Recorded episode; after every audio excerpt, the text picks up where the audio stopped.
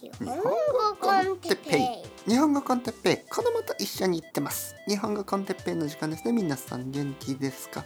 今日は皆様明けましておめでとうございますについて。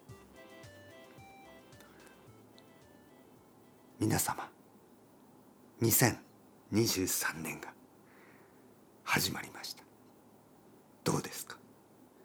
明けましておめでとうございます。今年もどうぞよろしくお願いいたします。はい、まあ丁寧に始めてみましたけどね、始まりましたね。2023年、どうですか？どんな感じですか？カウントダウンとかをしてちょっとお酒を飲みすぎた人もいるかもしれないし、ちょっとまだ眠いね。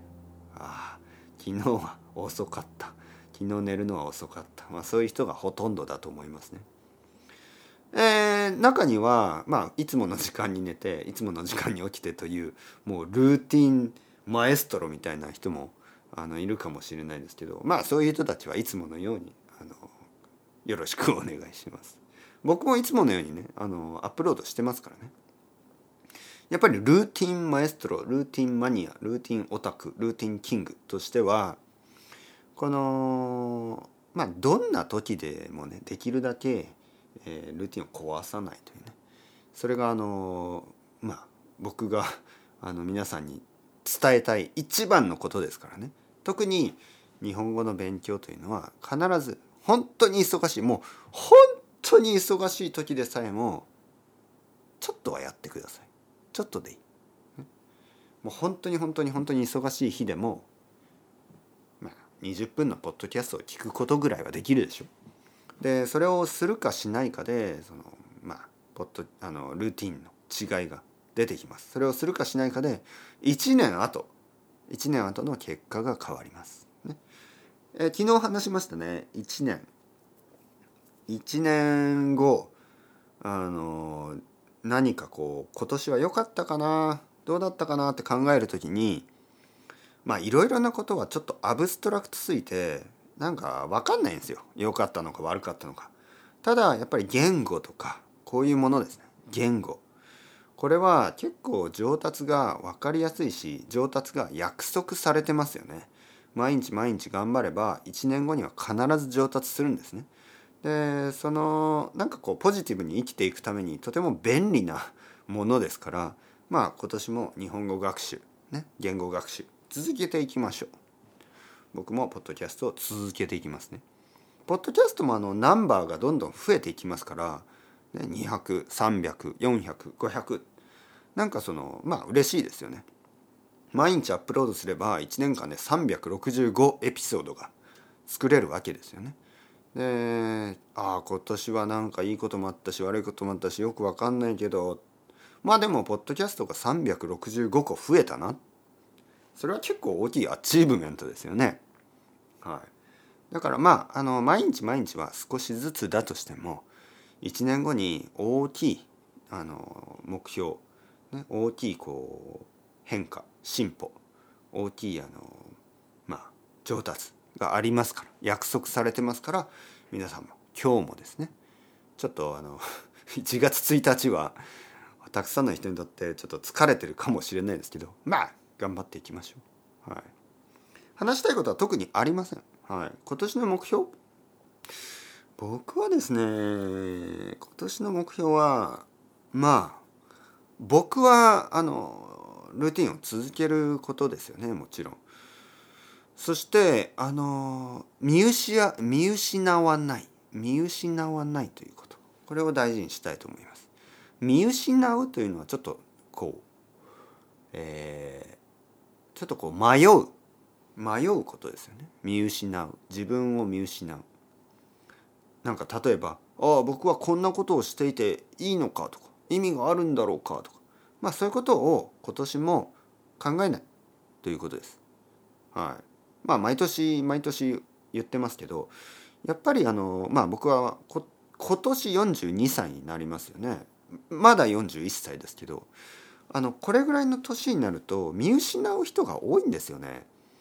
でもっと僕よりこう年になっていくとなんか健康の問題も増えるんですけど、やっぱりメンタルの問題ね、こう元気がなくなったりとか、なんか目標がなくなったりとか、自分でなんかこう自分のことがよく分からなくなったりとか、僕はそうならないようにしたいと思います。